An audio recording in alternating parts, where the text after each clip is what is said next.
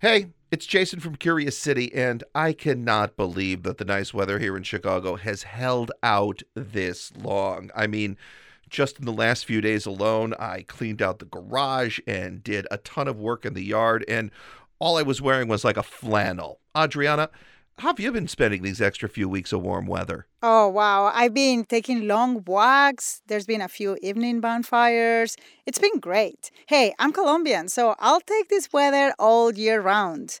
But, Jason, it's great that we're enjoying this, but there is a problem. Yeah? What's that? It is going to be turning much colder, and then the weekend we top out in the 30s. Winter is coming. Winter is coming. Winter is coming. Winter is coming. All right, all right, it's coming, but do we have to be so dramatic? That's better. The best thing to do is to get ahead of things. Prepare. This is Chicago, after all. One day you're running around in shorts and a t shirt, the next you're in a parka. So we have a couple of classic Curious City stories lined up that answer questions about staying warm. First, Monica Eng and Jessica Pupovac test out some tips from folks who spend lots of time outdoors during Chicago winters. I actually think that the foot that has the sock bag sock is the winner today. And then Kat Nagasawa finds out what kind of winter plans are made for our furry friends at the Lincoln Park Zoo. Do they ship them down to Florida? It's all coming up next.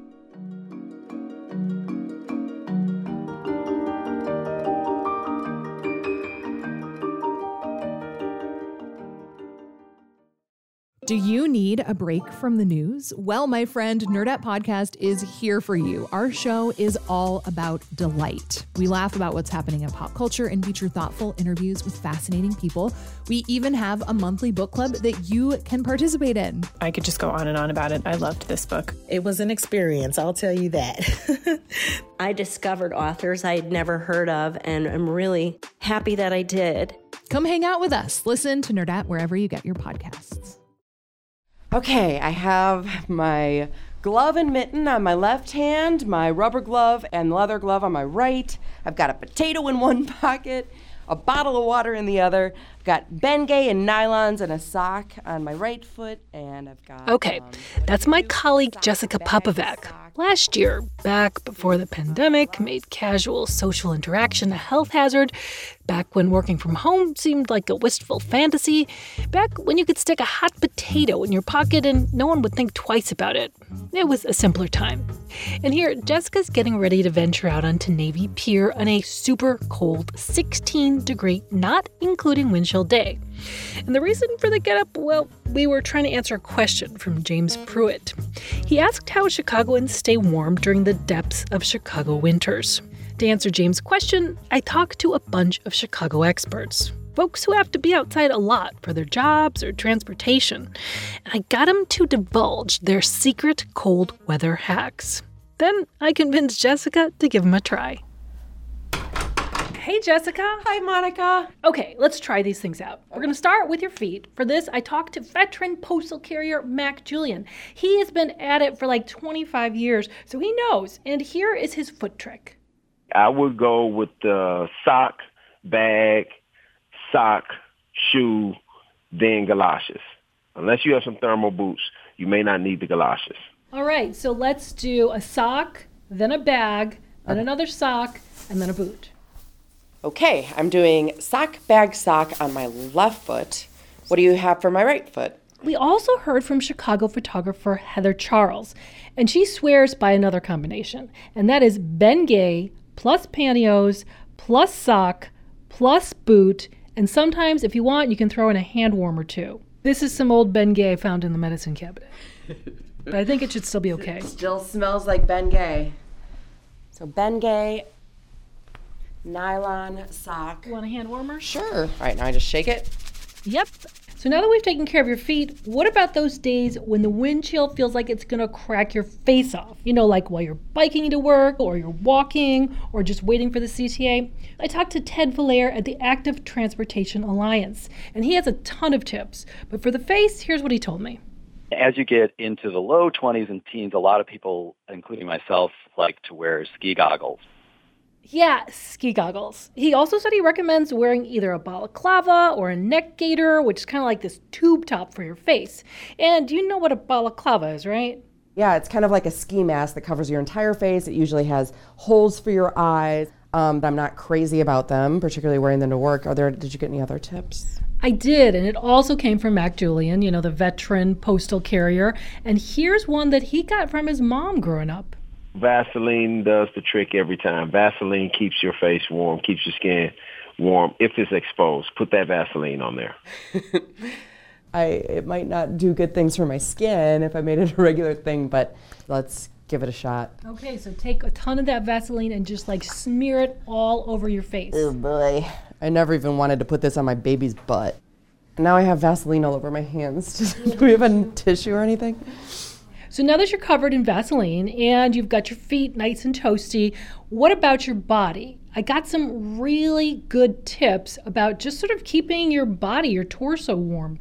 Julie Deardorff, who is a former health writer and another extreme bicyclist in Chicago, said she learned it from Little House on the Prairie. Love the source. Take baked potatoes that are still hot and jam them in your pockets. Okay, hand me that potato. The other one came from Mike Dorio, guy at REI, who gave me these tips last year. And he says take one of your water bottles, fill it with hot tap water, and then jam that in your pocket. So you got your potato and hot water bottle in your pocket, you got the Vaseline all over your face, you got your nice toasty feet. Let's move on to your hands. Okay. One of the best tips I got came from former Chicago Tribune outdoors writer Barb Brotman. She has a two part strategy. First, put on any old pair of gloves.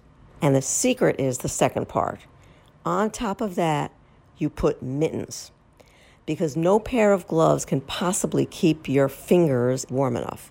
It's the combination of the mitten and the gloves that works. Okay.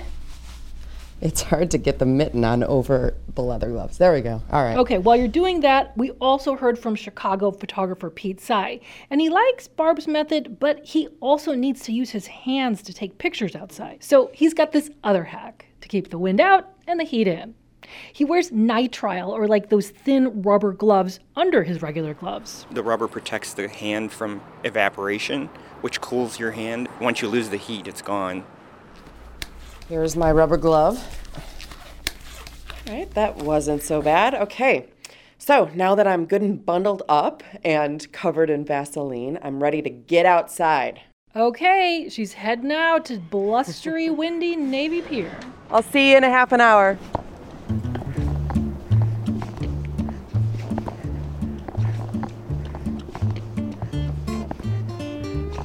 Hi. Just gonna sit out here at the end of the pier for a minute and enjoy the view. I can feel the warmth coming from the baked potato still, oddly. So thanks, Laura Ingalls Wilder. Okay, I'm gonna go report back to my team. Okay, welcome back. I want to hear all about this. So let's start with your hands. Both of the methods worked well. I kind of I might go for the rubber glove uh, over the glove plus mitten just because you have more dexterity. Okay, how about your feet? Um, my feet feel good. I actually think that the foot that has the sock bag sock is the winner today. Okay. Something about that plastic really prevents anything from getting in or out. I know, right? And that's why plastic bags and rubber gloves are great if you're just commuting or something. But if you're really moving around, you could get super sweaty, and that could just make you colder. Um, okay, so let's move on to your body. Potato and water bottle? I dig the potato. It, that side of my body felt particularly warm the whole time. And it's like having a little friend in your pocket, you know? like a warm little mouse or something. Again, yeah. I wouldn't want to do it if I were running a marathon, you know? It's a little extra weight, but for just, you know, a casual stroll, it was it was a nice little source of warmth. Okay, so let's go face. Honestly, I wasn't that impressed with the Vaseline. It almost felt like my face was wet and it was catching the wind more oh. than the other side of my face. Did you feel like the ski goggles? Did... Love the ski goggles. I might just start wearing ski goggles all the time, everywhere I go. Because it's a cool look, too. Yeah. you know, like those kids you see with them. All right, well, there you go. Just because it's freaking cold outside, it doesn't mean you can't enjoy the great outdoors. And I'd like to thank all of our experts who chimed in with these terrific tips.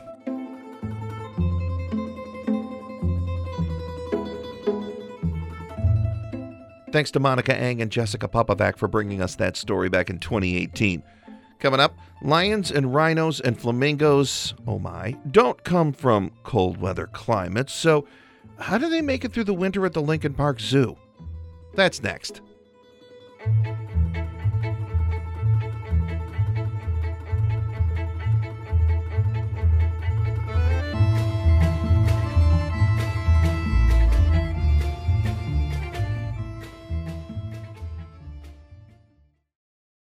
Do you need a break from the news? Well, my friend, Nerdette Podcast is here for you. Our show is all about delight. We laugh about what's happening in pop culture and feature thoughtful interviews with fascinating people. We even have a monthly book club that you can participate in. I could just go on and on about it. I loved this book. It was an experience, I'll tell you that.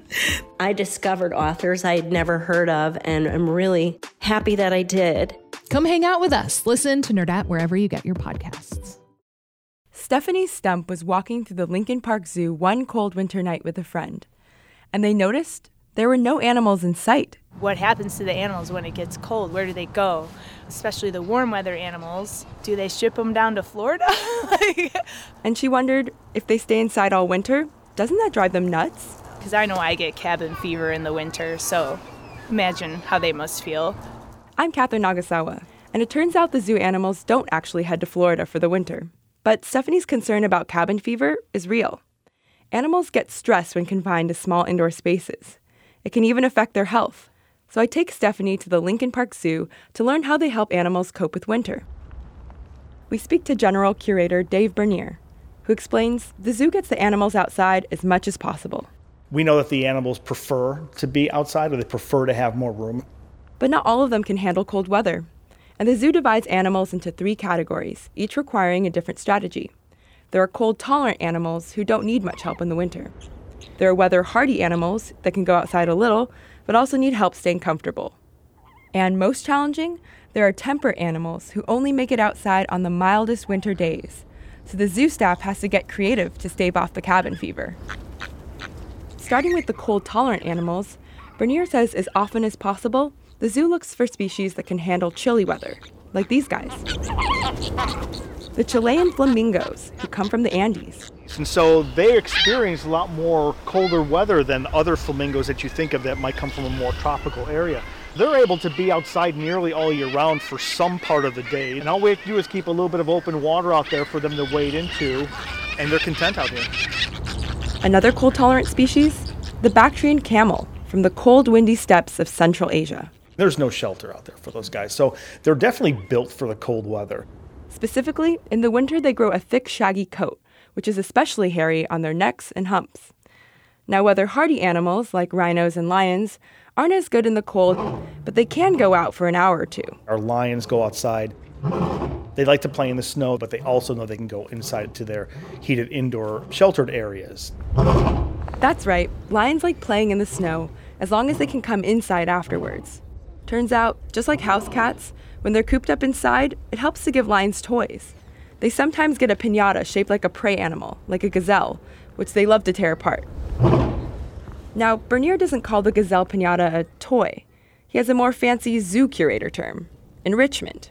So, enrichment is just a tool that we use to try to get the animals to engage in natural behaviors. And that takes us to temperate animals who have a hard time in cold or snow. The giraffes, for example, sometimes get cooped up inside, so the zoo ramps up the enrichment.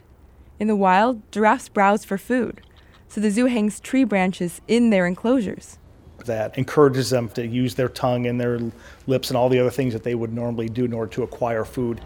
Stephanie was glad to hear the zoo keeps the animals occupied indoors and encourages all the animals to get outside whenever possible. And she didn't realize so many animals could handle the cold. Yeah, I never would expect to see a flamingo in the snow or a camel.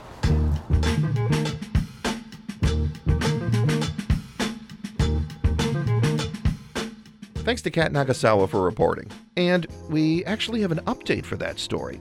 Since this episode first aired, the Lincoln Park Lions have a whole new habitat. It's double the size of the old one. It has heated rocks and even zip lines. I think the zip line is for some of their food to mimic a prey animal trying to get away, but it's cool to think of a lion on a zip line. Curious City is supported by the Conan Family Foundation and is produced by me and Joe DeCeault. Adriana Cardona Maguigad is our reporter.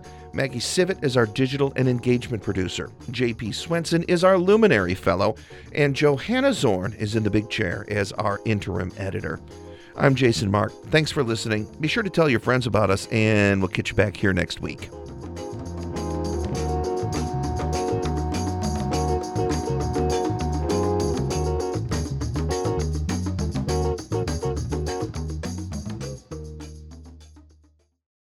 Before we start the show, we here at Curious City want to let you in on a little known fact about WBEZ. 89% of all our funding comes from community support, including contributions from curious listeners like you. If this program has changed how you see Chicago, please consider supporting this program at wbez.org/curious. Thank you.